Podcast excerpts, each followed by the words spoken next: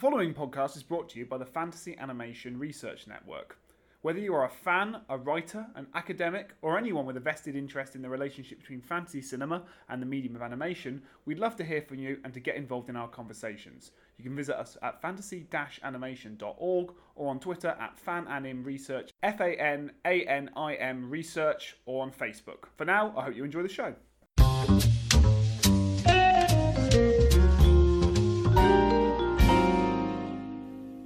Hello, listeners, and welcome to this uh, extra special bonus edition of the Fantasy Animation Podcast um, with me, Alex Sergeant, And with me, Chris Holliday. and our voices, if they sound slightly uh, transatlantic in their tone and intonation. International, yes. it's because you, we are recording this um, in our hotel room in the Loyal Inn in Seattle, uh, USA. We've flown over here to take part in um, something we call SCMS, or for those who are uninitiated, the Society of Cinema and Media Studies uh, conference, which is a huge five-day, multi-panel, uh, huge international conference where all, the, the best, their brightest, and us um, all assemble to discuss um, all things cinema and media. So we are currently holed up at what we are terming Fantasy Animation HQ. Absolutely. And we're uh, giving you a little introduction to what will, Alex, as Alex said, will be a bonus podcast. Um, what we're going to try and do is give you a flavour of what it's like to be at SCMS. We're going to give you a sort of uh, a running commentary of where we are and what we're doing. We're going to interview um, a range of, uh, of scholars and academics and provide you with a few diary entries along the way to give you a, an idea of, of the trajectory of the conference, but also the kinds of, of panels and talks and, and speaker, speeches that we're attending. Um, so yeah, we're, we're kind of hoping to, to give for those of you who both are can't attend, but also to those people who are attending and are listening back to this. Hello to those people. and to those who perhaps have, you know can understand what an academic conference might be in theory, Yeah. but don't understand what it might be in practice, this will be a sort of nice um, sort of snapshot on, on the kind of things like an audio postcard, if you will, Lovely. of, of the conference. So um, it's a bonus. It's gonna. It's a bonus episode. It's slightly different, perhaps, from our normal normal um, podcasts, but we'll we'll do our best to, to narrativize the whole process and, and, as I said, give you give you listeners an idea of, of what we're what we're up to. I think it's gonna be a lot of fun. Yeah. Um, I can't say that with all certainty because we haven't done it yet, but you know. Uh, What I can say Yeah. is that this is the second time we've recorded this introduction because the first time we tried to do it as soon as we landed, that didn't work Yeah. because it was gibberish. So this is now the we've had a nice sleep, we've had some Yeah. breakfast. Um, this is the morning, day one of the SCMS conference. So we're giving it a, a second go to try and uh, sort of re- uh, resemble something that sounds like an introduction. Yeah. yeah. All right. Well, sit back, enjoy the show, and we'll we'll see you at the next stop. When I fall in love, it will be forever. So we find ourselves in the beautiful surroundings of Seattle University. We wanted to do a bit more to contextualise this five-day conference, what it means, uh, and why it matters for us as academics to gather annually in this way. Uh, luckily, we've been joined by Dr. Kirsten Thompson, uh, an esteemed academic and professor and director of the Film Studies program here at Seattle University. Um, Kirsten has published on animation, which we'll talk uh, a little bit more about later on. Um, she's worked on animation and colour and advertising's relationship with the medium, as well as appropriately for us, fantasy films. So she's written on fantasy films like Lord of the Rings in her work on contemporary VFX. And then finally, in her role at Seattle University, she's been part of the organisation committee uh, for this uh, year's SCMS conference. So what a perfect place to start. Uh, Kirsten, thank you for joining us. Thank you. Thank you. It's great to, to meet you. Well, thank uh, you. And be part of your podcast. Thank you, thank you. Um, so yes, we have a, a kind of couple of questions. We'll, we'll move through um, some SCMS stuff, but it'd be really great for our listeners to hear a bit more about um, what you do, what you work on, uh, and your relationship to both fantasy and animation. Um, so, just as a sort of opener, as I say, if listeners um, have had us explain what the conference is, but we we're still um, jet lagged at this point. So perhaps you could do a better job at, and as your role on the organising committee, for those who don't know, what is SCMS and, and why does it matter so much to sort of our community of media and film scholarship? Well, the Society for Cinema and Media Studies is the largest professional media, film and media scholarly organisation in the world. Um, there's about 2,000 scholars who are coming together Wow. uh, this conference and presenting papers, but also running workshops on teaching, uh, hosting filmmakers um, who are talking about uh, professional networking opportunities, and we've also got a host of uh, screenings both on and off uh, the uh, conference site. Uh, it's an annual event held in different places each time. Our second time in Seattle because Lovely. we love it so much. Yeah, yeah, lovely. Beautiful location. Is Um, that the- exclusively because of the craft beer, or uh, Exclusively. That was the uh, tipping point so, for the Yeah. selection committee, I believe. Lovely. So, um, yes, uh, it, it's, we haven't met as much here, um, and I think people really loved the last conference. We Yeah. had beautiful weather, and um, and it, it's fun to be in a new part of the country for many uh, attendees. And and why do we do it every year? Most scholars get together in a conference format and exchange our latest work, um, engage in uh, scholarly conversations, but also look at big picture questions like what's happening to the academy, what's the job market like, where are our students going, all those key issues. Okay, terrific. And again, just to sort of, we're trying to give um, readers an audio sort of snapshot of what kind of event they could expect if they came to this one day. So, just could you give them a little go of what kind of things happen in there, what sort of events are organised, and perhaps maybe um, tease list with some highlights for this year of, of things that are going on? Because there are many, there are many Yeah. highlights, and it's a packed schedule. It's it's it's something that's sort of um, yeah, in its scope and its variance and all the different moving. I mean, there must be lots of moving parts, but Yeah, I mean, uh, at any given point, there's always five or six panels at least running simultaneously um, of uh, four to five papers in each panel. Uh, at the same time, every year there's an awards ceremony where there are key prizes given out in the field for best scholarly book, essay, um, teacher, and so on. Um, there are special events organised. So we've got Evergreen Cinema, which is a um, local uh, Northwest filmmakers uh, and funding organisations like uh, the Office of the Mayor of Seattle.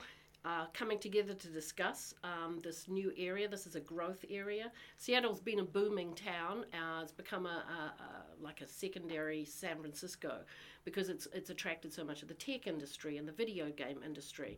So this is an area of particular interest to our students who will be going out in visual storytelling Yeah. for new media for the future. Um, so uh, bringing together both independent filmmakers to talk about their careers, but also how um, wannabe students, uh, wannabe filmmakers uh, could perhaps uh, break in. yeah, It's really great to sort of think about bridging the gap like that. And we actually noticed that uh, the, sort of next door to the, the Sheraton Hotel where the conference is taking place here is the Seattle um, Emerald City Comic Con is, is happening across Yes. the road. So it's nice to see those two events happening in parallel and things like that. So obviously it's a booming city in terms of It's a great populace. city. Uh, we've got a museum of uh, popular culture, which Mm-hmm. is basically um, Allen's uh, um, personal collection of movie props too, Wow. and they often have great exhibits on different things from Star Trek to David Bowie. Uh, so it, it, it was originally formed as a music-specific museum, but it branched out also into film Mm-hmm. culture. So it's got a huge collection of sci-fi and horror. So many conference attendees will be also getting along there to that. We've also got um, a tour of the Paramount Theatre, which is a beautiful old Art Deco.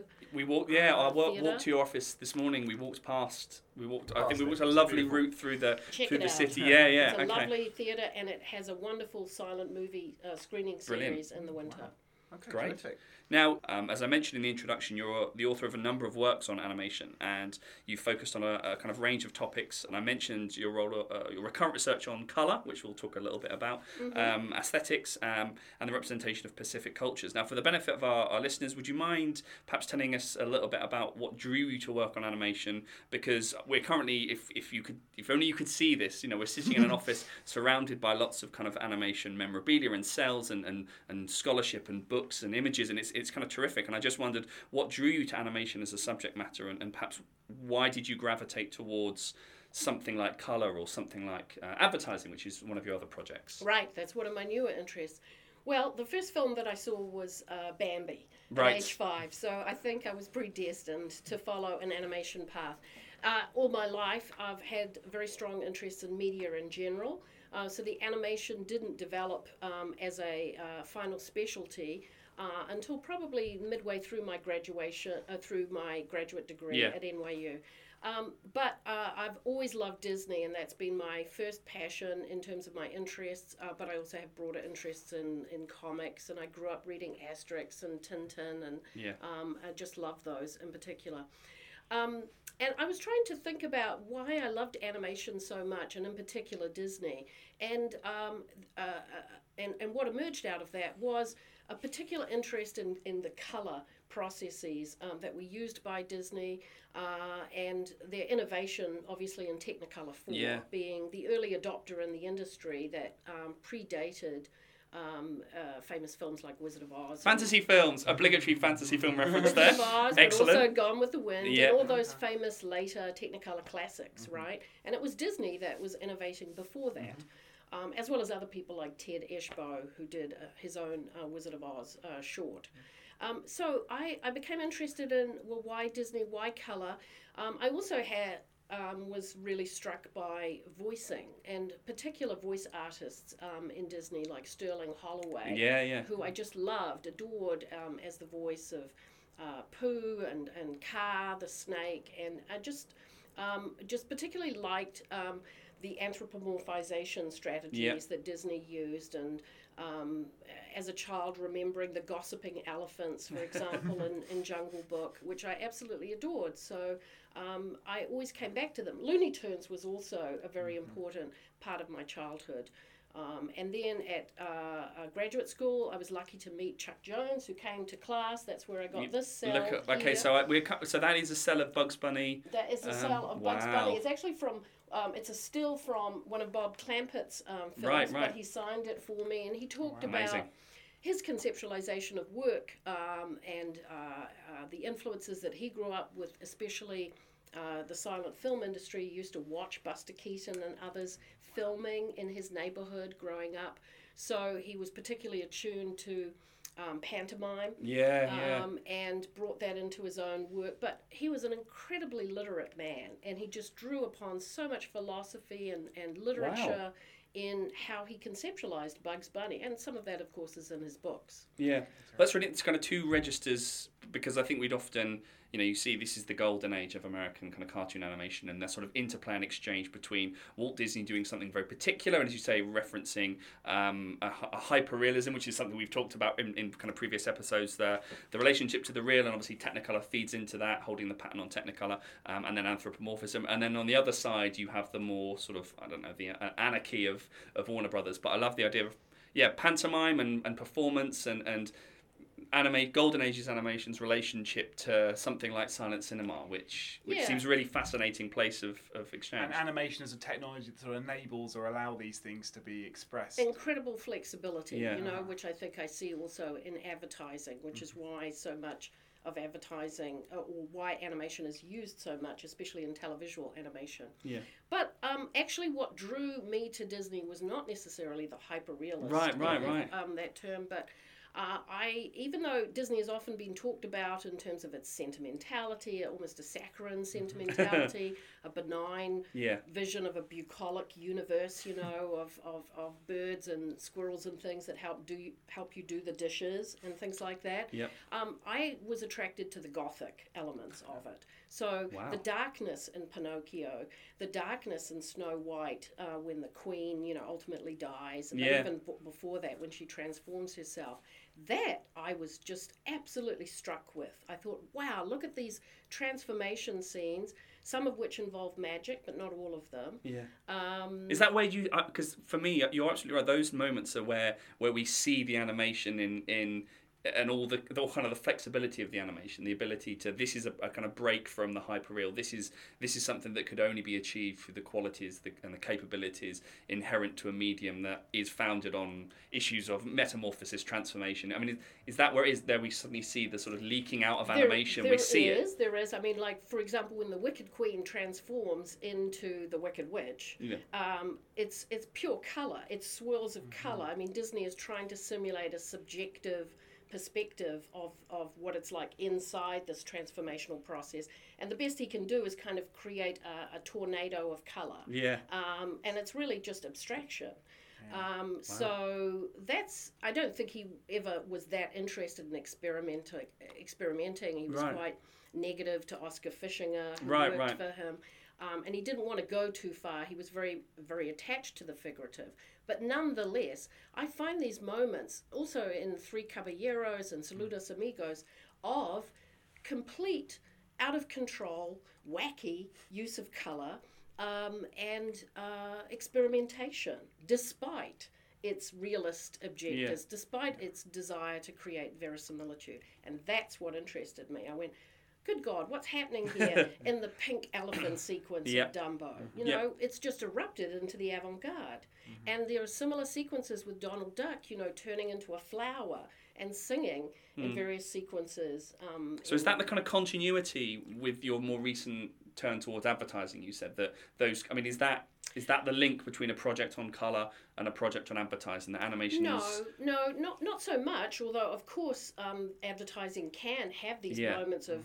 experimentation that it allows for, right? And mid-century modernism, um, certainly, you have that uh, continuum between what's happening in the graphic arts, what's happening in design, and then that's also uh, coming into Disney's uh, um, design work with Tom Oreb. Leading the commercial work of um, making cartoons for Welch's grape jelly and Baker's chocolate and a whole bunch of other things. So um, uh, apparently Disney didn't much like it and shut it down, but there's nonetheless been a long history of commercial commercialism in their advertising Yeah. work. And you know that's what I'm going to be talking about Yeah. a little bit um, with uh, my paper. Um, where I'm picking up, actually, I'm looking at a character that you might think as as, as fairly within theatrical, which is Ludwig van Drake. Right. Um, uh, and there's a Sorry, couple just of for listeners, could you just who is who's Ludwig van Drake and uh, just give a quick summary of that for sure. us? He's a character. He And was, for me, if I'm honest, because I'm Ludwig van Drake is uh, Donald Duck's uncle, Uh-huh. and uh, he was the first character Obviously. created. Obviously. Obviously. Um, and uh, some listeners might be less familiar with him, but interestingly, Ludwig van Drake has been resuscitated a lot on Oh, the yeah. Disney Channel in recent years Okay. on DuckTales and a whole bunch of other programs. So they've revived him. Characters like him and Scrooge McDuck, another relative of Donald, Yeah. um, have returned in new ways, and I'm interested in tracking that because I personally just loved him as a kid. Uh, he was a wacky professor type, a kind of a stereotype of the absent-minded professor. Yeah. Um, German, like me, so I have a German background, and um, I found there's a, a German thread in a, a lot of Disney animation, which is apparent, of course, in Pinocchio and Snow White Yeah. um, that I find uh, interesting how they draw from a visual cultural tradition. Um, but I was more interested in well, what about Ludwig? Here he is. He's he's a new character created in 1961 to promote Disney's move into color in television. Um, they just signed up with NBC and they're wanting to promote their rollout of their TV series, The Wonderful World of Color. They renamed the Walt Disney um, television series Wonderful World of Color. And he's starting to promote Disney's um, theme park, um, RCA television, and the NBC network. So he's an interesting example of. We, we think about advertising as something firmly se- separated from the theatrical and from entertainment and fiction. But my argument is, and, and Malcolm and I, uh, who, we have a book coming out, Yeah. um, is exploring the boundaries where that breaks down, where there's a lot more cross pollination than we think. It's terrific. Wow. Um, so uh, I think you've gestured to this in some of your answers already, which is which is helpful for me at least. But um, I'm interested in the place of fantasy in your work, and I think you probably well, you, you're free to define how you would see yourself, but I think you wouldn't necessarily call yourself a quote unquote fantasy scholar. And yet there's lots of threads in your academic interest, indeed, in what we've just been talking about in terms of uh, Germanic traditions of the Gothic. Um, you know Disney's role in adapting fairy tales. Um, you've written and used case studies that have drawn from fantasy um, epics. Uh, Tolkien being sort of a key example. So um, you're free to define the word fantasy however you wish. But but I wondered if you could talk to listeners about what role you think fantasy plays either in your work as a researcher or indeed your interests or, or how you approach any of these topics um, Right. just a bit more um, Right. crystallized Well, um, I wa- I was thinking about fantasy because, uh, interestingly, uh, Tolkien's not somebody that I, I, I was drawn to, and I, I was a particular interest more in the technical innovations sure. that were brought about by massive software in creating and animating uh, independently moving characters in crowd scenes in, in Peter Jackson.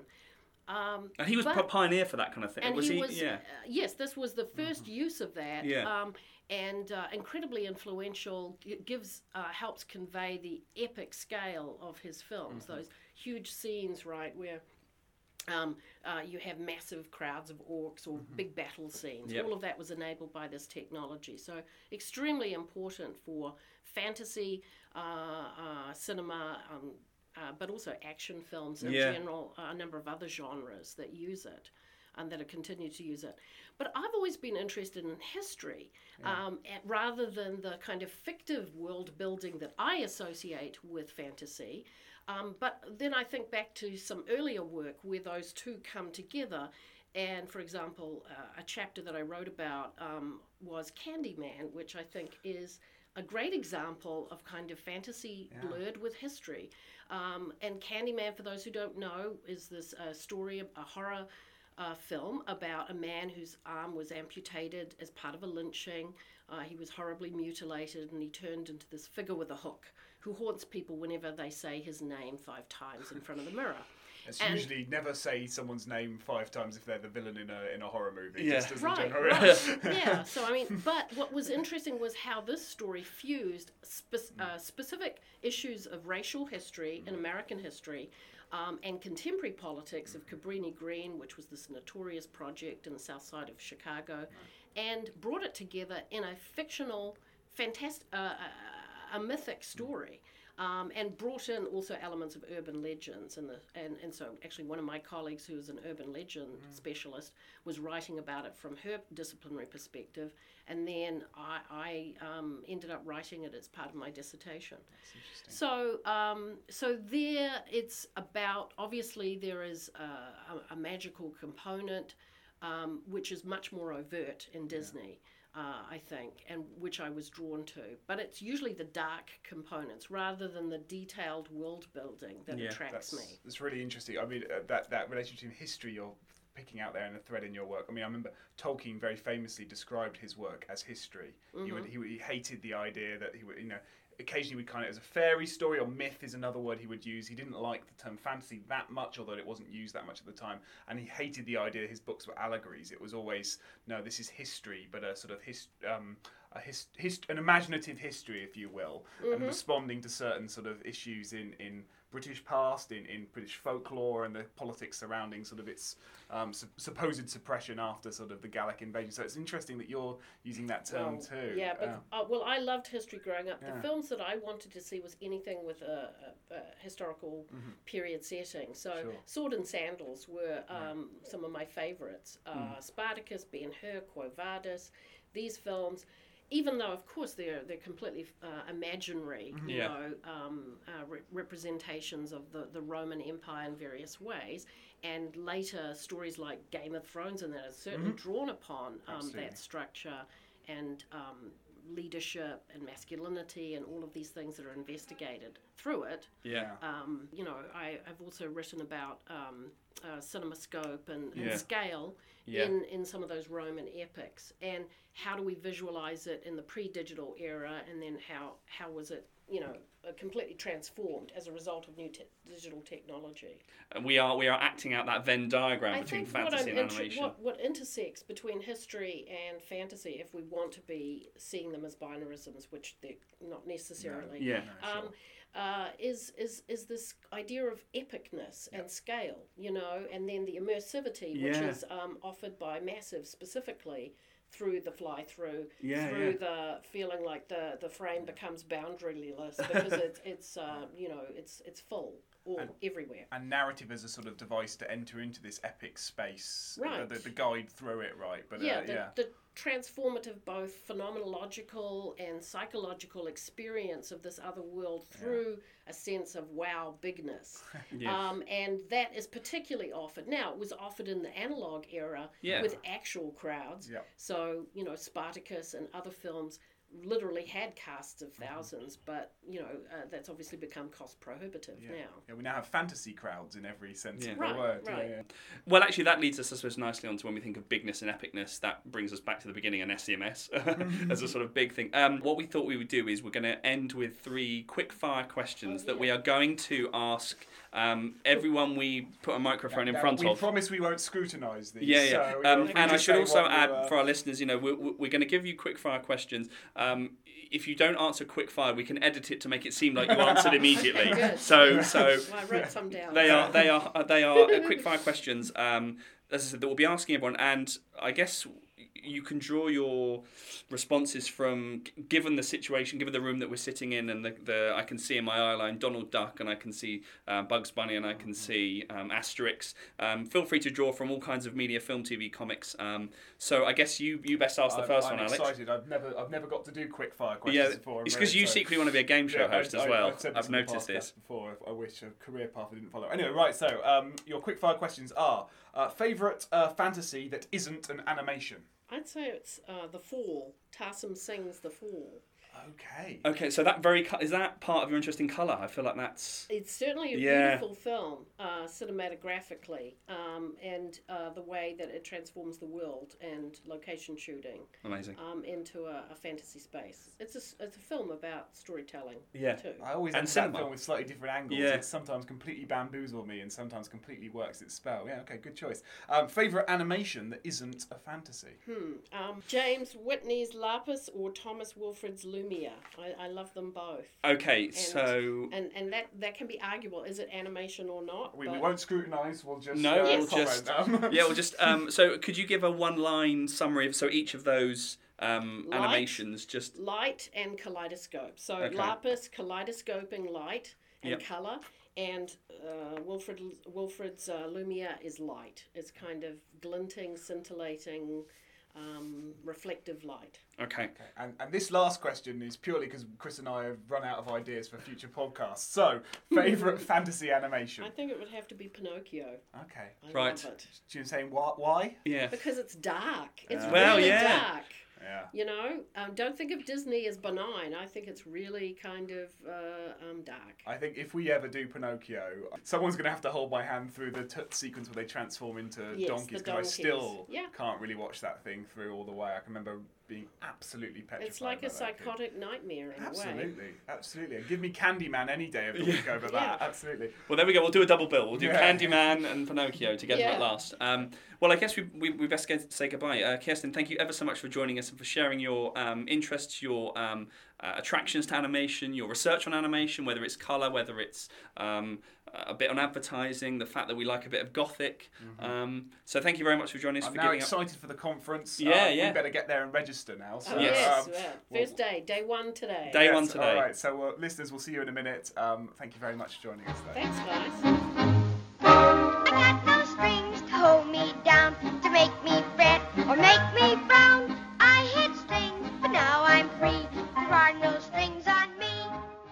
So we have arrived at SCMS and we are live in the labyrinthine corridors of the Sheraton Hotel. Um, we've been joined by Professor Susan Ohmer, who works in the Film, Television and Theatre uh, Department at the University of Notre Dame. Uh, Susan, thank you for joining us. My pleasure. Uh, as we sit huddled in a corner, as, uh, as I said. Uh, The the first hotel. panel's about to begin in about all 20 minutes, Yeah, half yeah. an hour. So we're getting lucky to have you, so thank you very much soundbite for Delighted joining to us. run into you. Yeah. Well, thank you. Um, okay, so um, what we wanted to do is talk a little bit about your work in animation, and particularly your, your work on, on the Disney studio. Given that you've you've focused on the studio from a number of angles, you've looked at representation, you've looked at fandom around the studio. Um, but I guess from my perspective, for the benefit of our listeners, would you mind telling us what drew you to the Disney studio to uh, as a topic area, as a subject matter, um, and perhaps where the idea to focus specifically on those areas of Disney came from?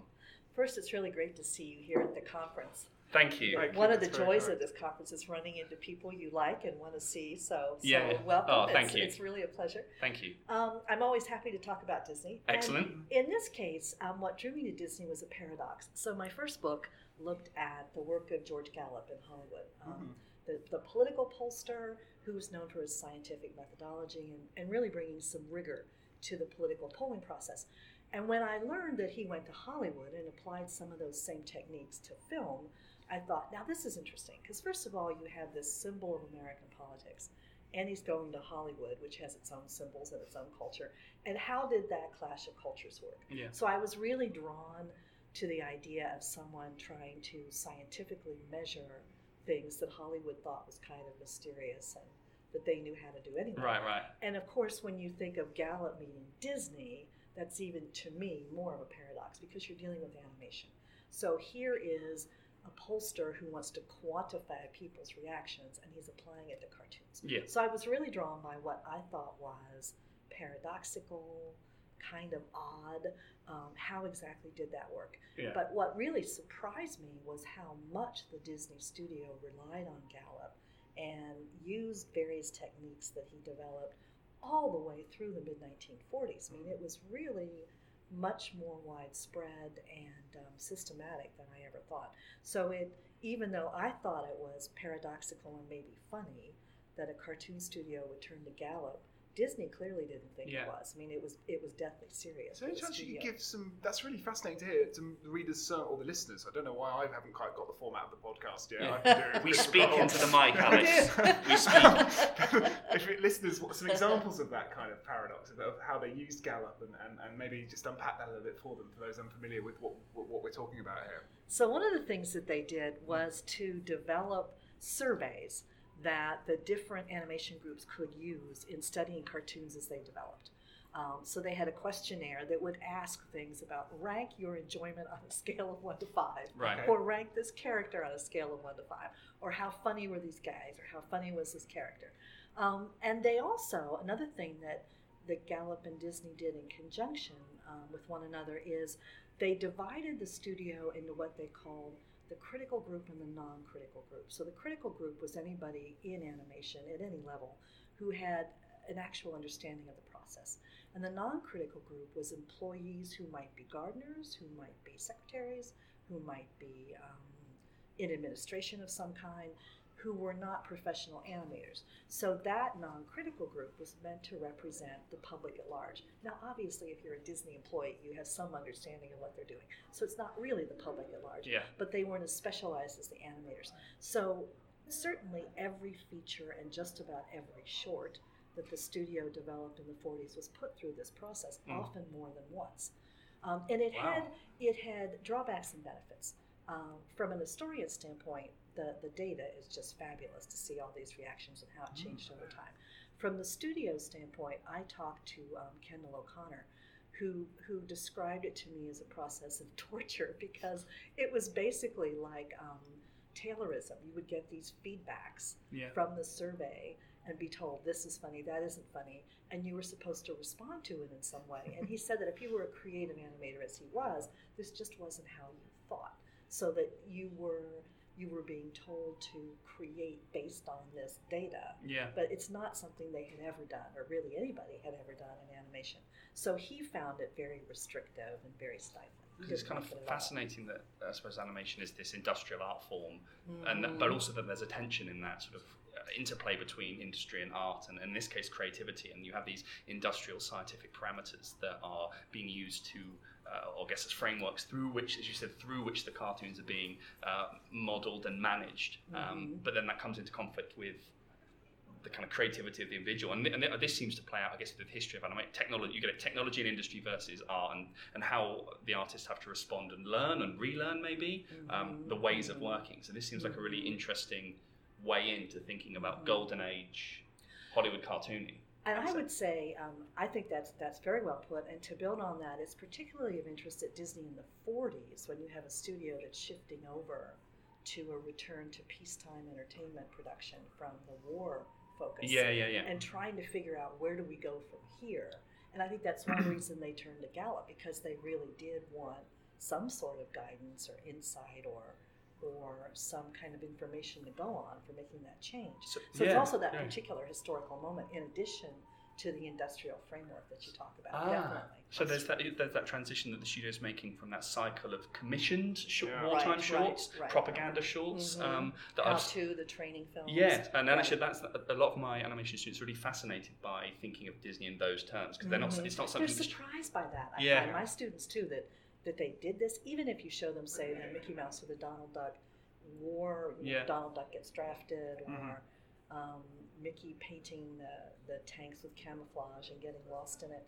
Students are really fascinated by that. I show Victory Through Air Power, and they're just stunned Yeah. that Disney could be so blatantly um, prejudice Yeah. towards the Japanese or blatantly propagandistic. Yeah, that's a, so that as you said, that particular historical Mm-hmm. and political moment where Disney's moving or transitioning from one group of films that have a you know, a, as you said, particular kind of propagandist function to the okay, so what do we do now, we do and now? how do we how do we manage that? As you said, that peacetime period. This prompts me to ask. This is a podcast segment you're um, privileged to experience now, season of. I get to ask an impossible question. This is Alex's impossible question that is impossible to answer. But, I'm But here, taken international. But here we go But- but anyway. Yeah, here we go. Um, Stop well, why, yourself. why stop asking? What's a podcast which is for? which is sort of which is sort of what what was the audience like? What did they find out the audience was like then in post-war? What were the tastes that they were merging, and what creative decisions as a company did they make to respond to that? There you go. this, you know, it, of course it varied. Yeah. Um, but one of the things I thought was interesting is that the studio was concerned that during the 40s, of course, Disney wasn't winning the Oscars anymore in animation. Mhm. So Warner Brothers was coming in and MGM was coming in. And they were wondering how they would compete in the era of Superman. What were they going to do? Um, so there were there were grave doubts within the studio itself about what's the meaning of our animation in this changing period. Um, in some cases, the studio, I mean, I think what surprised me is here's a studio commissions this work, and the animators are told to respond to it. But in many cases, uh, for example, with Cinderella, um, one of the recommendations was that they use contemporary swing music Right. rather than their classical Oh, I got it. songs. And the studio said, no, that's not what we do, that's not Disney. So, at least among the higher ups who had been there for a decade, there was an established sense of this is our brand, Yeah. not that they use that word. Uh-huh. And even though the data is saying this, we're not going with it. So, the other thing that interested me is when they rejected it. Um, so, for day to day managing um, production decisions, they were interested in it. But when it came to big picture changes like updating their approach, they weren't going to do it. So there were almost as many refusals as there were acceptances, I think. Okay. But yeah. when it came to revising the shorts, these surveys were given to the animation groups and they were told to respond to them. Okay, So right. they had to then. Pre-production the features, process. Right. But Right, the okay. features were a different matter. Okay, interesting. I've got. Um, can I ask an impossible question? Well, it's not. Maybe it's not an impossible question. I just wondered. I guess from an animation studies perspective, is there, or have you encountered any challenges and and and clearly you've, there are bits and, and we still need to find out. But I just yeah, I just wondered if there are any kind of challenges or, or, or roadblocks that you've come across when studying Disney, and you know, have you overcome them? How have you overcome them? Because I was, I find Disney animation, or certainly Disney studies, um, people have a lot to say about whether kind of behind the scenes technology labour, though though less is known about that, um, and obviously on screen representation, which is quite a well trodden critical path. So I just wondered, yeah, um, as the expert here, what, what were some of the challenges that you think confronts somebody who's interested in Disney? Well, I think the biggest challenge that, that you both know very well and that our listeners know is access. Yeah. I was incredibly fortunate that when I was working on this material in the mid 90s, Yeah. the studio was relatively open, so I could get in. Okay. Um, I was studying animation with John Canemaker at NYU. Wow. He was very helpful. Yeah. Um, when I went, they were very gracious. There were no restrictions placed on what I was doing. Um, so, but that was a moment, and I am eternally grateful that I had that access because I don't, you know, you don't Mm. Yeah. have it now. Um, the other challenge was simply organization, and I think this has changed. So when I was there, these documents were kept in what they call the chicken coop because I think it had been at one point. It was this ramshackle, maybe eight or ten foot tall little garage structure with um, chicken wire, and the the files were just in boxes. And I remember vividly reaching through sort of the wire to pull them out, so they were not cataloged in any systematic way. Yeah. And I think that has changed. But I was surprised at that because you don't know what's there. So certainly another challenge is if you're interested in X and you want to check out something connected to it, it was very difficult to do at that time. Ah, The other thing that I'm, I'm very grateful for for doing the work at that time was that people were still alive to talk about it. Okay. So I was able to interview Kendall O'Connor. I interviewed Harry Tytle, who was um, who wrote the book Walt's Boys about a lot of the production Yeah, yeah. process. Um, and I was able to talk to Card Walker, who became one of the triumvirate that oversaw the company with um, with um, Ron Miller and others. And he was, it's fascinating because he, I had read hundreds of his memos about these things.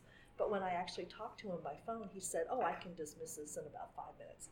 So that's really history looking back. Wow. From his memory, it was just a blip. Yeah. But as somebody who had spent weeks reading the documents, and I, I could see it wasn't a blip. So I think you know the the the biggest challenge is access. Um, it's to me understandable that the company would want to to protect its intellectual um, property Yeah. and determine how it should be used. It's perfectly understandable, um, but one does wish that it would open Yeah, up more. there's a kind of cultural mythology around the vault, and Yes, you know, the, yes. the being rele- re- films Mhm. released from the vault and, and stuff like this. I always picture it like Donald Duck's vault in DuckTales, that sort of massive thing with all these sort of archival material we jump can in. swim through one day.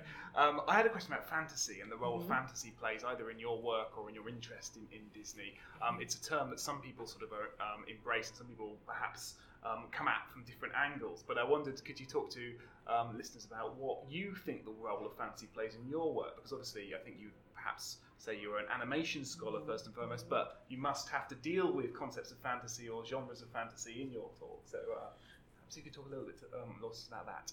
Well, it's one of the things I've really enjoyed about the work that both of you were doing is the way that you're opening up concepts of fantasy and, and looking at them in, in very um, critically engaged ways. I think for a long time I viewed fantasy as, as equatable with science fiction. Um, and I, I admit I'm really interested in industrial and economic processes. So science fiction was just like, it's over there. and I will say, one of the things that changed my mind is I was in LA for about a month and a half when I had a sabbatical. And we started going to, um, we saw the first Guardians of the Galaxy. And I was, I was just like this moment of, oh, I get it now. This is so much fun. I Yeah. loved it. Uh, but that's a particular, it's a very self aware film. yes. It's one that undercuts itself. You you start off expecting, you know, this is a sci-fi futuristic otherworld film, and then it the music starts and you realize this is really funny, and then of course you meet Groot and the other characters, and so that that really changed it to me. I mean, I think I'm much more aware of fantasy now as wanting to deliberately imagine beyond our ordinary constraints of mm-hmm. whether it's it's um, political systems or, or gravity or, Yeah. or scientific systems. And so, of course, animation often does that. Um, but the other reason I'm particularly interested in fantasy right now is because I'm teaching a class on Harry Potter, um, which is has just been a joy, um, especially as you can imagine with undergraduates because they grew up with the books Yep. and then the films. Um, and the class, I'm team teaching it with a colleague in medieval studies.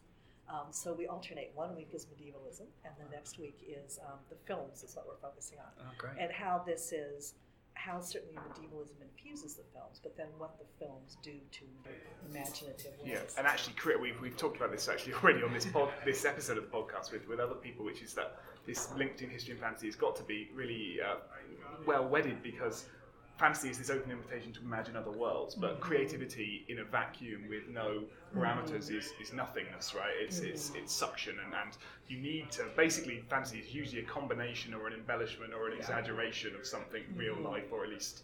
Um, sort of social or historical or political, as you're saying. Yeah. So that's really fascinating.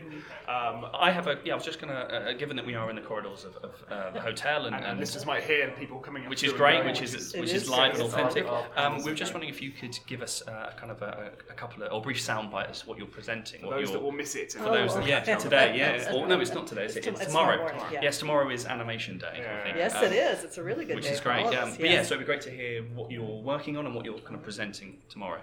I'm giving a paper called uh, "The Mickey Mouse and Macy's Parade," and it's partly a pun on um, Richard de Cordova's wonderful chapter in Eric Smoodin's Disney Discourse about the Mickey Mouse and Macy's windows. So I'm looking at the the framing of Disney within um, Macy's, but in particular the Macy's Thanksgiving Day Parade. Right. Because one of the things I'm interested in in Disney with the book I'm working on now is the way that Disney's the elements of Disney that we think of as being Disney, say theme parks or parades or whatever, are are a long term of civic and national culture. Um, Yeah. And I think Disney learns this through collaborations with different entities, one of them being Macy's. Um, so I'm looking at, at the particular moments in 1933 and 1934 when Disney floats and characters start showing up in the parade. Ah, and that are tied into the department store as well. But they're really highlighted in the parade. So I'm looking at that. That that locus, that moment in the 30s. But, but and also kind of how animation plays, and in this case, Disney plays out in the world. Exactly, You know how we understand. that's exactly right. How that. it's positioned in the world, Yeah. what Macy's meant, what Disney's meant, because Disney appears in the parade at the moment of the Three Little Pigs, when Right. it is when it is all over New York, when there are special screenings, Yeah. um, when it's written up in every cultural magazine and newspaper in the city, and then the, the pigs pop into the parade. So just the way that the characters are being positioned in different ways. And then Mickey Mouse comes in with the, I mean, to see, another thing that interests me about that period is the physical transformation of Mickey Mouse in particular, because it's in the 30s, as you know, that Disney is developing this naturalistic style Yeah. away from the more um, um, imaginative and, and um, Kind of elastic. morphic, Yeah, yeah, elastic, yeah, right? yeah. Exactly, where the characters morph. And I'm always fascinated by the fact that so there's this great attention to naturalism, and you've got a Mickey Mouse helium balloon, which is a completely different shape, but that's the shape that's out there for the public. For some reason, this really fascinates me. This this one more moment of Mickey's body, as it were. Yeah. Um, but it's really rather different from what's going on in the films. But there it is. Yeah. And yet, the other thing that fascinates me, and I, I will say, I'm looking forward to the comments tomorrow because I'm still thinking this through, is that we all recognize these different instantiations as Mickey Mouse. They're, that's him, even though they're wildly different. Yeah, sure, terms of how they look. iterations, yeah. Exactly. Interesting. But we could all accept them side by side. So. Yeah. Right. Well, as the, the corridors pick up, and, and we've got to get to a panel here, I'm going to ask you three quick fire questions Okay. to end the podcast. Um, favorite fantasy Yes, it- film that isn't an animation? It would be, I swear, Guardians of the Galaxy 1. It would be. Okay, yeah, I love great, that great, film. great, great, great, great. What do you think of the sequel? Not so good. Or? You know, I, I adore Baby Groot. I mean, what can I say? It's, it's like the Minions. What I love about the Despicable Me series is the Minions don't articulate with syllables, but they communicate through tone.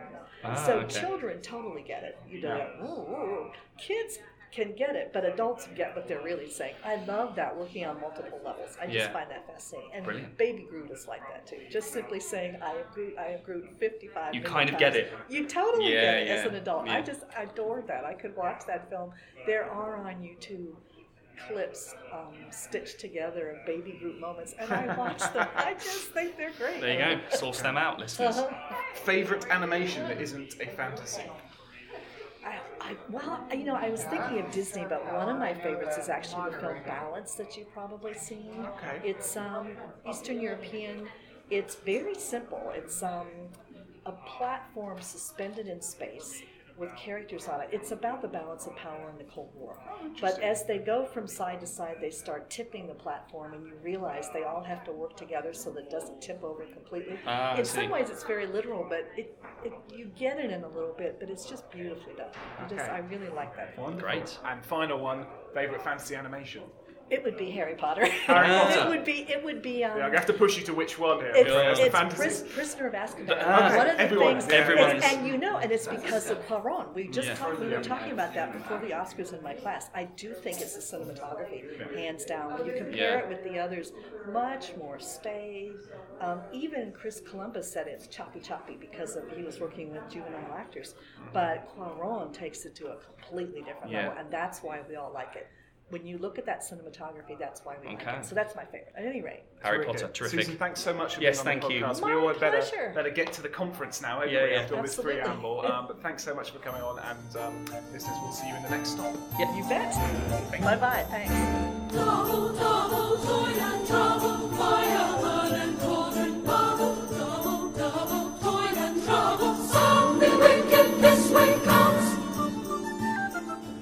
Joining us now in a bustling Mexican restaurant in uh, the uh, University Quarter of Seattle after the first day of the SCMS, um, a day of packed panels and uh, exciting conversations. Uh, I'm joined here by Chris, You are indeed. uh, and I'm joined by Christina Formenti, who will be on our panel tomorrow. Christina, welcome to the uh, podcast. Thank you.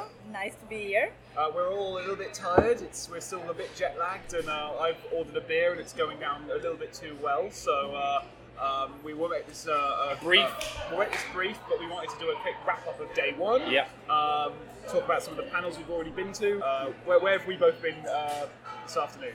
Uh, well, yeah. So I went first thing this well, first thing um, today. So a panel that was about franchises. So really focused on well, kind of multimedia franchises. So a bit on film, uh, touching on um, mobile apps, a bit of television as well. Um, so the first panel dealt really with uh, kind of a range of topics. One was the relationship between multimedia and transmedia franchises, um, talking about really the relationships between texts in all of its forms.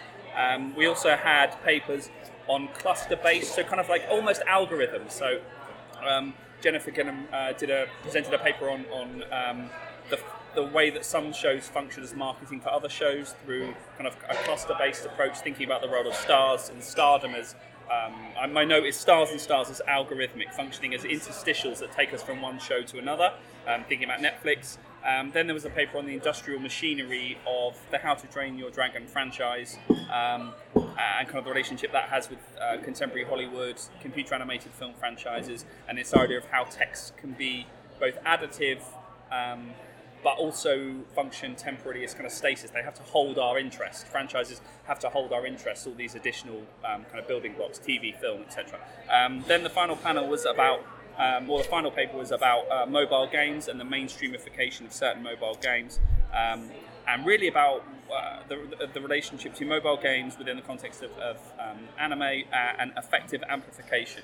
So I like those. I wrote a lot of notes on the pleasurable, effective aspects of the franchise, and the idea of the story being uh, the kind of play mechanics of, of con- kind of more recent mobile mobile games and mobile apps and stuff like that. So yeah, it was lots of lots to take in. I had lots of questions. We didn't have much time for questions, um, so definitely something that I will take on and, and kind of yeah um, thoughts thoughts I will pursue. Cool, cool. Christina, where were you? Where, what did you manage to see? Um, I was at the same panel, but I also was at the B panel, so the second session. And I went to a panel that addressed the concept of neighborhood cinema.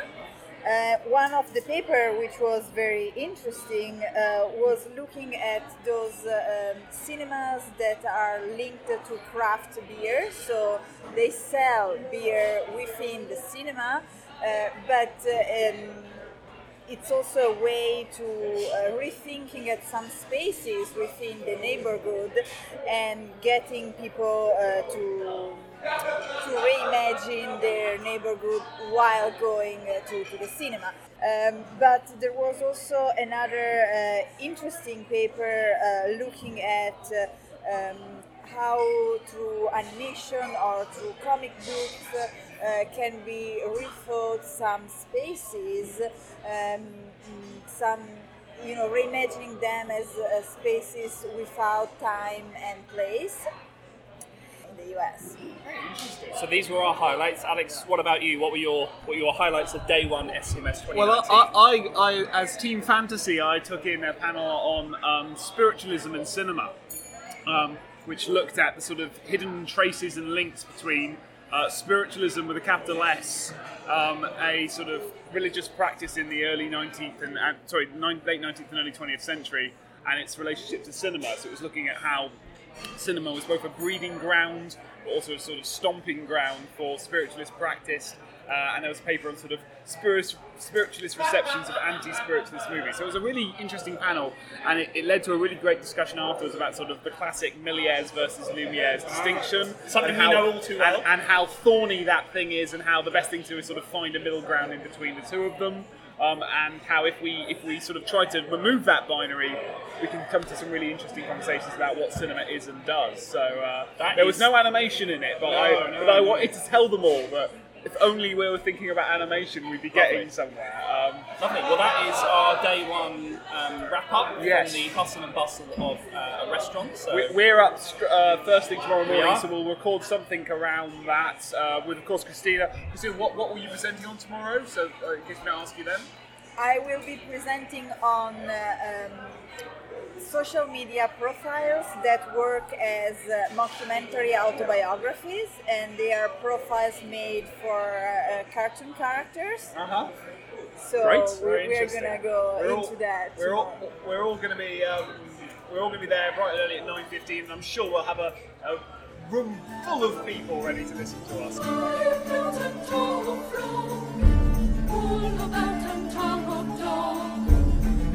smoke and blood would steam.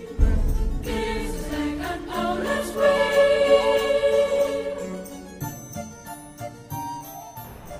Hello everyone, it's day two of the SCMS conference. Uh, you're hearing the bustle and hustle of the street corners of Seattle. Um, it's morning, everyone's out getting their morning bagels, their coffees. We have had both of those and are on our way to our panel, which is uh, first thing 9.15 a.m. Yep, it's a, a pre-constituted panel, which means we've kind of already gathered together the people um, that we know who are speaking on the theme of animation, technology, and identity. You heard one of them last night. uh, Yes, Christina Formenti. Um, we're going to be joined by, well, I'll be joined by Alex Sergeant, and Alex will be joined by me. Um, we're also joined by Mihaela Mihailova, who is um, works and teaches film studies at the University of Michigan. So we've got a really international panel, uh, and we're all talking about the convergence or the intersection or the interplay between animation technology, animation as a technology, but also animation and technology's relationship to, to ideas of identity. So we've got papers uh, on mock documentaries and, and, and Twitter and social media feeds. We've got digital de-aging technologies. We've got um, a paper on post-human cyborg femininity, uh, and we've also got uh, a talk from uh, Alex Sergeant, who is standing next to me, uh, on uh, Disney's Moana and its relationship to hydrofeminism. So But what we'll do um, is uh, we'll we'll drop bits of it. We're not going to give you the whole panel because um, for various reasons we can't. But we'll you'll hear a little snippet of what it's like to be in a panel if you've not heard it before. Um, so Chris and I are just about to go in the room and, and get ourselves ready. Nerves are starting to kick in. Yeah, yeah. Um, but uh, we think we think it's going to be. f- I think it'll be fine. Well, yeah, and also I feel th- like I feel like you feel like it'll all be okay, Chris. Yes, and today's actually really Thursday is is or day two is a full of animation panels. So Yeah. we're going to be moving between rooms, between panels, between speakers. Um, so we're really thrilled to be able to kick things off on what I'm terming Animation Thursday. Yeah, animation, uh, animation. Sorry, Thursday. Fantasy Animation Fan- Thursday. Yes, thank you. Yes, Fantasy Animation Yeah, well, Thursday. yeah, Um, all right, well, we better get to it because uh, there's an audience waiting for us, hopefully. Yeah. Um, and we'll um, you'll hear us do it, and then we'll talk to you afterwards. Okay, uh, great. Morning, everybody. Thank you so much for, for coming to this panel, this pre-constituted panel, um, Animation, Technology and Identity, It's today. Um, so without further ado, I'll hand over to our first speaker, Christina Formenti um, from the University of Milan. So this is uh, a panel that we sort of put together, and it's nice to be first in a room with people, so many people that we um, uh, know, count as friends, and, and kind of recognise their work, but also on a panel to sit on a panel with people um, who are kind of researching, I guess, similar areas, but we, we sort of came together. We're all members of the Society for Animation Studies, so it's really nice to sort of come together uh, and, and start circulating or, or thinking about ideas relationship to the intersection between animation, technology, animation as a technology, and also the impact on identity. So yeah, we'll follow the, the order in the in the um, program. So I'll hand over to Christina, whose paper "Forging Cartoon Identities: The Twitter Mock Autobiographies of Contemporary Animated Characters." Over to you. Thank you, Chris, and thanks for organizing this. So, uh, the development of internet technologies has determined the emergence of new kinds of digital paratexts, among which are official social media accounts of the characters at the center of popular audiovisual works. That is, Twitter, Facebook, or Instagram accounts that purport to be personal profiles of the characters of a fiction series or feature film, presenting them as if they were real life human beings that exist in the social world rather than just in a world. And uh, are managed directly by the creators of the characters in question, or at least the right holders. As Philippe Gauthier uh, points out uh, in his essay Immersion, Social Media and Transmedia Storytelling, these social media accounts have been steadily growing in number in the last decade or so. And while the Thank you.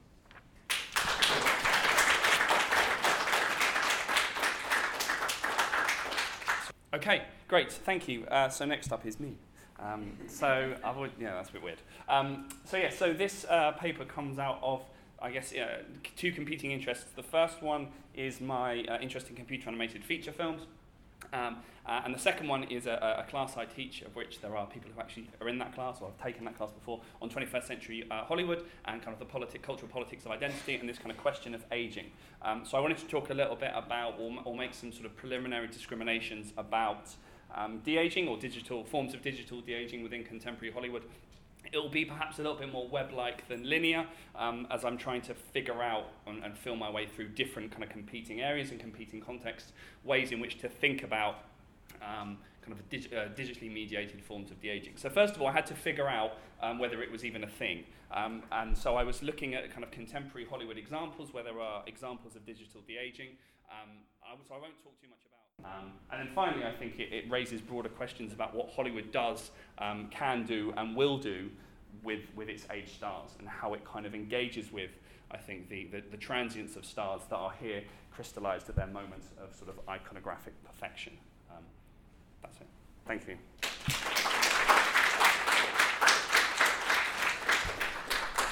So, next up we have uh, Mihaela Mihailova uh, from the University of Michigan. Now, I'm not going to read her title out because. Yes, so I'm not going to read out her title because there, there'll be a story behind her, her title. So, thank you. Thank you. Thanks for putting this together, Chris. Um, thank you all for coming. It's lovely to see so many friendly faces. Um, so yeah, there is a story behind this. So as you can see, my talk today is not what's on the program. Um, and I was looking forward to researching glitchy girls and contemporary CGI as announced. Then a couple weeks ago, there was a major glitch, sort of, in my own system. Um, and so the resulting surgery sort of derailed my conference prep. Uh, but this steel implant that you see there did provide me with basically some first-hand experience of what it feels like to be an artificially enhanced woman. Um, so, with my apologies, I will shift my focus, and it's still relevant, luckily, to this panel, to a different aspect of contemporary visual effects relationship to feminist discourse, namely cinematic representations of lady robots. Um, so I'll be using examples from four films, these four. Ex- Alex Garland's Ex Machina, um, the live action anime adaptations Ghost in a Shell, and Alita Battle Angel, and Blade Runner 2049. And I will look at the computer generated artificial female figures central to these narratives in the context of visual effects discourse and as visual effects themselves. Specifically, I will outline how their visual design and narrative framing follow tired patriarchal tropes. I will also propose that these sci fi texts cast hypersexualized digital women to affirm computer animation technology's capacity to fulfill white male heteronormative fantasies while leaving little room for persons of color and queer representation. I have been thinking about these questions for a while, but what finally pushed me to put pen to paper was Blade Runner 2049. In that movie, the protagonist is a male replicant. This is why I believe it is worth looking at these films' treatment of artificial women as visible symptoms of systemic issues with Hollywood's approach to representation that feed off of and amplify each other. Thank you.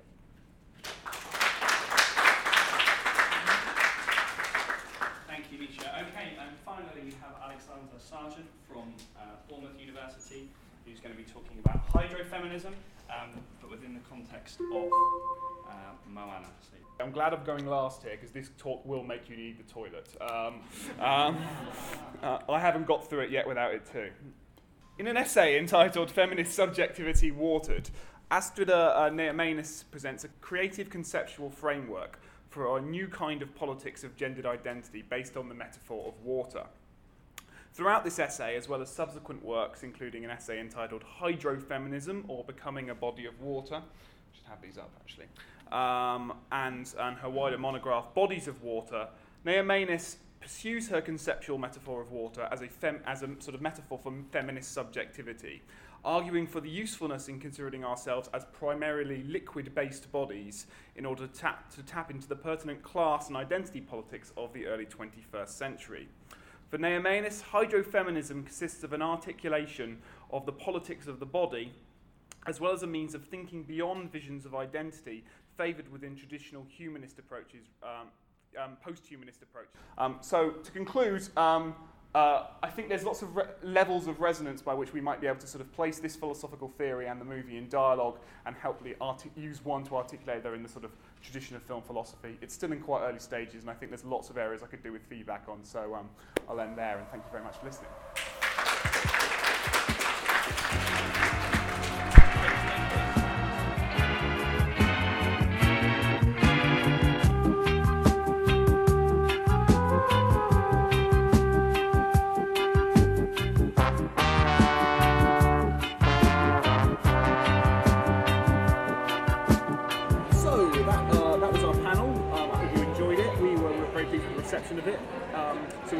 Relocated to the Starbucks because we're in Seattle. So why not embrace cliches? Uh, and look who we bumped into. We bumped into uh, Dr. Murray Leeder from the University of Calgary. Um, he's the author of Horror Film: A Critical Introduction and The Modern Supernatural and the Beginnings of Cinema. Um, the latter, in particular, I'm very interested in. Have used uh, as part of my ways of thinking through the role of fantasy in early cinema. So I was really excited to see his name on the program. Murray, thanks for joining us on uh, the podcast. Well, thanks very much for having me. Um, so Murray, I wondered if you could start by just telling uh, our listeners about your research, what you um, have focused on throughout your career, uh, and crucially, what drew you to researching on the issues of the supernatural and horror in, in scholarship. Yes, I, I mean, I, I guess it uh, it was something that was pretty personal in a way. Um, there there was a time when I worked at a haunted house or a place which contained haunted houses. Let's say houses with the reputation of being haunted, and um, that was when I was about 18. And it's it's not that I experienced anything, uh, nor have I any other time, but I became just very interested in the idea of hauntedness. Uh, and when it came time to do my master's thesis, a very natural topic occurred to my mind about haunted house films. And uh, so I wrote about a number of different haunted house films. Um, uh, the Legend of Hell House, which I later published an article on, was the one that I really cottoned onto. And uh, a a kind of reflexive quality where they seem to be fundamentally to me films about cinema itself and about the experience of cinema going and seeing things that aren't there and so on. In what way do you think? Well, it's just because you enter this special environment, and then there's there are so many scenes in that film and many other haunted house films which which are about vision, about seeing something the the ontological status of which is sort of unclear, and which have this kind of proto-cinematic quality that they uh, res- resemble shadow play and that sort of thing. But there's this great scene in, in Legend of Hell House where a character watches shadows on a wall start to dance and manifest and so on. And it, it, uh, many haunted house films do slightly similar things. And My animation senses are tingling already. Shadows No. on the wall. Um, Exactly. so- yeah. So yeah, and I, I ended up writing about a couple of haunted house films in my master's and in my PhD. Well, in fact, I had planned a kind of sweeping study of the supernatural in cinema, and it ended up just being a couple of years at the very beginning, uh, because. I, I started to, as I read more sort of discourse around early cinema and so on, and early film theory as well, it became very clear to me that uh, uh, this supernatural and the Victorian sort of discourse around the supernatural is one of the things that made cinema legible for people. Um, and it wasn't an angle that I'd seen written about very much, and uh, so I, I thought, well, this will be my intervention. You know, thinking about about cinema as part of the occult assemblage or the supernatural assemblage in the late 19th century. So I wondered if you could talk a little bit about how you see um, what the word fantasy means to you in your work, because I'm, I'm aware it's a very nebulous term, and what it means and how it then plays out in your research at all, or if it does play out in your research. Well, I, I- it's, I, I confess it's not a term that I've used very much, despite being a concept near and dear to my heart. Yeah. Uh, and I have been a fantasy novelist in what's starting to feel like an earlier life. I, uh, I, I wrote a couple of, of novels for Wizards of the Coast, which are tie-ins with Dungeons and Dragons projects, and that's actually how I paid for much of my undergrad, in fact. So, Give, give us a novel. Uh, uh, S- S- Son of Thunder Yeah. is the is sort of the the one. and what, and what happens in Son of Thunder? Well, it's, it's, it's, so they tasked me to write a novel about barbarians. Okay. So. Uh, There's a few of them. yes, and it, it was about barbarians who turn into dinosaurs. That was like the. That, that was my job. Uh, some people here in Seattle, actually. Oh, yeah. this is where their headquarters is. Um, and I, I was like, huh, okay, barbarians who turn into dinosaurs. So I, I, I crafted a kind of like monster within inner struggle sort of sort of narrative. And I remember that reviews of that book said that the villains were more interesting than the heroes, and I, I actually take that as kind of a Yeah. uh, kind of a compliment. But, but they, the villains took up like about half of the book. That I was well, I wanted to make sure that their motivations weren't I'm going to do evil today. You know that they, so my main villain was somebody who uh, has a position is afraid of losing it. So that's his motivation to sort of keep what he has throughout. Um, and, and magic plays into that because he, he is a wizard. But yeah. So you're always interested in the dark side of the supernatural. Kind of, but uh, this is something that sort of I've sort of moved on from in a way because my research now, and I can speak about that more later, is about kind of the light side of the supernatural, and I've uh, uh, written more and more on spiritualism and studied more on spiritualism, and it's it's, it's incredibly optimistic as a belief system. You know, it's a, it's a, that's what appealed to people. It presents an afterlife which is relatively free of judgment, where they were at pains to sort of put themselves at distance from Christian conceptions of of hell and of heaven for that matter. But it's a the afterlife is just great. It's, it's great for everybody. Basically, it's not a space of punishment. It's, a, it's a space of transition and of perfection and so on. There's like a uh, a perfection that happens there, and that's like uh, every like like a lot of like young people when I was younger. I, yeah, the dark stuff kind of appealed to me, but now, now I, I realize like well, actually, there's much to be said about the light stuff and the optimistic stuff, which is very interesting too. And potentially more difficult to theorize or get your head around. because of the, absolutely. ni- kind of the, ni- the, the nice. I, I was wondering whether fantasy is the light version of supernatural, which fantasy always dark. Um, I don't really have Yeah, an well, answer to that. often when people try and prize fantasy and horror apart, and there's no reason you necessarily have to, but Yeah. when Yeah. people do try to, it's usually fantasy is the reconciliation, horror is the abject, right? You Yeah. know, Of, of the same subject matter and things like that. But it's interesting, you as you've got slightly older in your ears, reconciliation is uh, usually where we all come to, isn't it? Right, Right, yeah, so, absolutely. That's Mhm. really interesting, your work. We'll talk about more in a minute. So I, I mean, you described you described yourself previously as a kind of scholar of the supernatural, um, and also that animation is something that you sort of like, quote unquote neglected. But actually, animation is something that crops up a lot in your work, as a, perhaps as a reference point. So um, in the uh, modern supernatural book, you have references to kind of key figures. I think certainly within histories about as an animation scholar, somebody who um, looks at histories of animation, you talk about Jason and the Argonauts, a film Yeah. that we've we've talked about on the. On I the love that film. Yeah. So so so so how does that work then? Because obviously we're we're interested in the relationship between fantasy and animation, and you're somebody that perhaps sits in between those two things. You you fantasy is something you, you engage with without engaging with it, and to to, to cre- create an awful play on words is animation, the kind of spectre that looms over your work, it, because it does kind of feed into what you write about, and it does appear.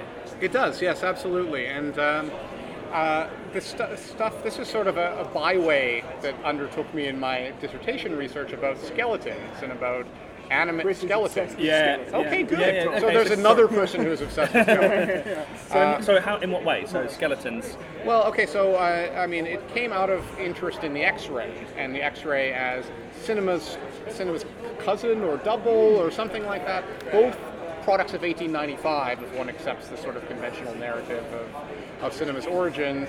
Yeah. Mere months apart, and that's you know the the. Uh, the discourse on the new photography, that label was bestowed on the X-ray rather than cinema. Plenty of evidence that the X-ray was the more sensational uh, new form of photography that it debuted in that year, in 1895. And um, there was a certain amount of discourse around this, but um, so what interested me was uh, so in, in Méliès's first trick film, in The Vanishing Woman, there's Yeah. this skeleton that is the embellishment on the stage act. So the thing that is specifically cinematic about this transposition of a, of a time-worn act is there now there's a skeleton in it, and it's, it's a skeleton that is dead. Yes. It's, it just stands there. It does nothing. right? Yeah. But then in later Méliès films, well, he loves his dancing skeletons, and if you look back through the history of uh, of the lanternic image and other places in, in in magic, it's like, well, people love dancing skeletons. There's something sort of intrinsically interesting Yeah. about a dancing skeleton, or a skeleton that walks about and maybe takes its head off and like twirls it around and puts it back on, and Yeah. all that stuff. I mean, you've basically described the narrative of the Disney's The Skeleton Dance. Right, you know, that- exactly, the yeah. way that the, the and we, we I think we've previously we've thought about why does animation keep returning to the figure of the skeleton, Mm-hmm. given that animation is this kind of broad illusion of life, uh, animating the inanimate, and it seemed like skeletons were the perfect foil to play out some of those issues and, and kind of the playfulness of animation more generally. I wonder if I could ask you whether anima- whether you see a difference between animation and live action in your work because you're dealing with very early Yeah. cinema here. Yeah. So like, it's when the boundaries aren't quite so codified. Right? So d- would you classify the things we're talking about as animation? And if, you know, it'd be interesting to talk about why not. Well, I mean, uh, it, it, it occurs to me. that- yeah, not that I go, well, okay, so the Lumieres did the Joyous Skeleton, or whatever the name of that uh, that short is. That's an animated short of the skeleton who sort of bounces around. And it, it's not something you would expect the Lumieres to be engaged in, right? You know, it's one of these things which complicates the that sacred dyad of Sure. Lumiere and Méliès, right?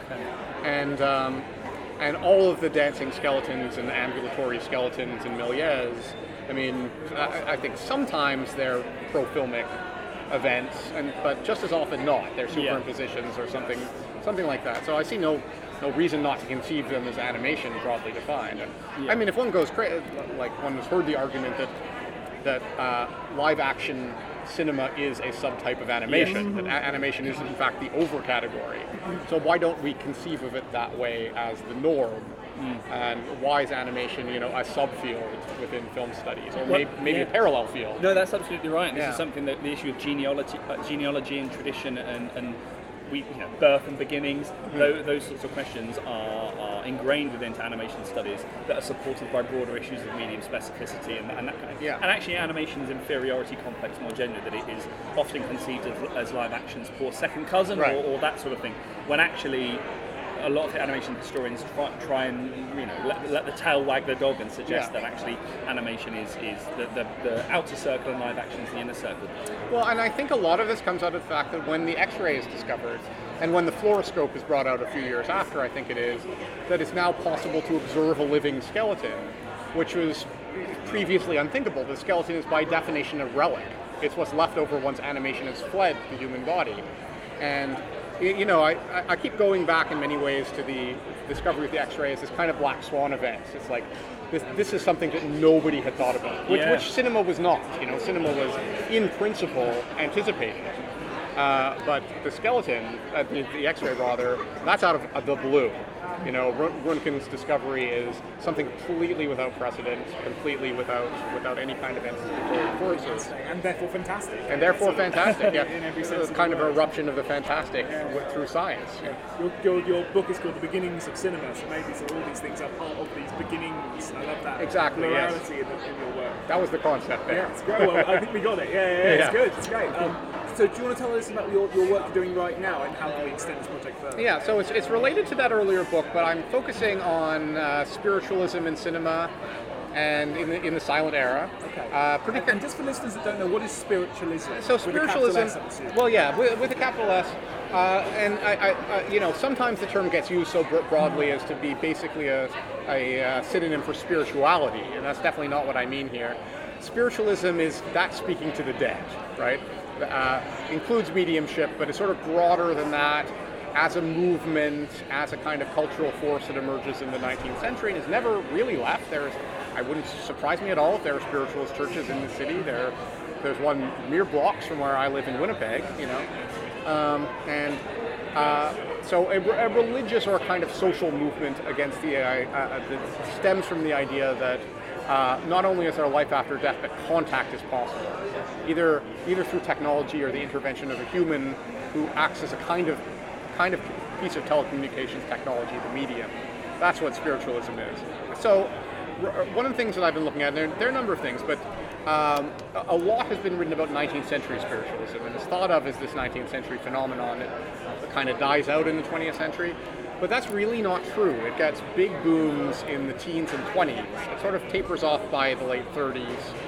Um, and I'm looking at that later phase of, of spiritualism and the way that it interfaces with media culture, especially in the US and Britain. Um, so, in particular, I'm looking right now uh, at um, anti-spiritualist films because this is the thing that's very important about spiritualism too. It inspires anti-spiritualism. Magicians like Méliès were, you know, they were anti-spiritualists who mocked their acts and said we can do all the same things, you know. Um, but also fed off of, in a kind of symbiotic circle, the public interest in this idea.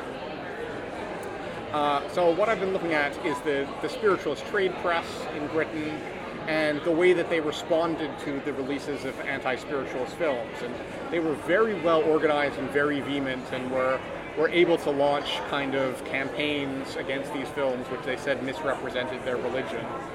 And uh, because these are lost films, it's mostly through the trade press that I've been able to kind of piece together something about them. Uh, there, there's something about studying lost films which is vaguely seance-like in itself. I, I feel like I'm conjuring up some some dead, some vanished thing. Well, the point was made in your panel yesterday. I, forget who said it, but uh, that actually, sort of, if you think about film and watching films from the past, there's something seance-like about that, Yeah. conjuring these dead people from the dead who are moving and acting as if they are alive, and that Mhm. being part of the attraction of cinema that we don't really acknowledge or even think about. Yeah, that's something I talk about in my book too. That um, you know, I, I think about the fact that uh, uh, it was Balázs in the 40s, had a piece called Why Are Old Films Funny? Well, I like to show this to undergrads because they think that old films are funny today. And it's like, in the 40s, they were saying that old films look funny. Yeah. Right? And uh, his argument is that it's because cinema's too new, because it doesn't have enough history for the earlier phase to be safely subsumed as history. So it's more like an old automobile looks funny, right? Rather than like a painting from another period doesn't look funny by virtue of the fact that people don't paint that way. Yeah. Right? And I think that that's interesting, but I, I think that when people look at early cinema now, and even silent cinema, and find it seance-like, find it ghostly, you know, I, I- feel like maybe that's because there's almost too much history instead. That uh, there's so many people I've talked to who refuse to believe that cinema was a 19th century invention. It's, it's just it, that idea of the, the idea of Victorian cinema seems like a contradiction in terms because cinema seems like a 20th century invention before its time. So this is one of the reasons why still today early cinema has this oddly illegitimate kind of kind of status. It's like it just shouldn't be. This is a, a document that shouldn't be. You know. It's Uh, ghostly. It's ghostly. Yeah. It's really, and like, it, you can, what your work does is, is it takes these historical moments, but it says something about how we approach it, how we approach this medium ontologically and all sort of stuff. And I think like your work could be applied to. So when a, a famous actor dies now, you'll routinely get all these people who, who jump home in their cars, drive home, and do a, you know, everyone watched The Naked Gun the, Yeah. the, the, the day Leslie Nielsen died, all Yeah. this sort of stuff. And what is that if not an attempt to reconnect with It's, the dead? it's very right? seance like it. And you know, the connections between stardom and celebrity Yeah. and, and spectrality is something I've been trying to tease out uh, right now. And uh, I have a sort of side project that's related to that. Oh, yeah? Uh, I've been, yeah, yeah it's, uh, I have my uh, basement, I've got like lots and lots of books about haunted Hollywood, where it's like guides to where the ghost of this movie star and that movie star can be found and so on. Well, it's funny because so this relates to, to and if I had a um, trumpet, I'd blow my own trumpet here. But it connects up to the paper I gave this morning about digital de-aging and how obviously Hollywood is starting to use digital technology to de-age and age regress and and, uh, and, and play with the um, aged bodies of, of certain stars. But but also it connects up with an area of um, posthumous performance. So Lisa Bode's idea that obviously digital technology can conjure actors who have died from the and, and, and suddenly we can have a new uh, or Gladiator where Oliver Reed is part of that film um, and Princess Leia, Carrie Fisher can be part of the new Yeah. Star Wars. And it's that. So this seems sort of interesting. And that then odd stuff in the Sky Captain, The World of Tomorrow with Laurence Olivier. Olivier, yeah. So these weird sort Uh, of reconjuring of, of stars that are, and, and in some cases through animation, but not necessarily always through animation. Yeah. But there seems to be a nice sort of interplay between what, what Hollywood does and, and how we appreciate stars who are no longer there. Mm-hmm. And we, in some cases we know are no longer there, but part of the pleasure is them seeing, you know, seeing their latest their latest film or seeing them on screen again. And sometimes it's not even a dead star or Yeah. like a sort of moment. I remember in in um, uh, that uh, the Curious Case of Benjamin Button. That late in the film, it's like that's the Brad Pitt of the mid '90s.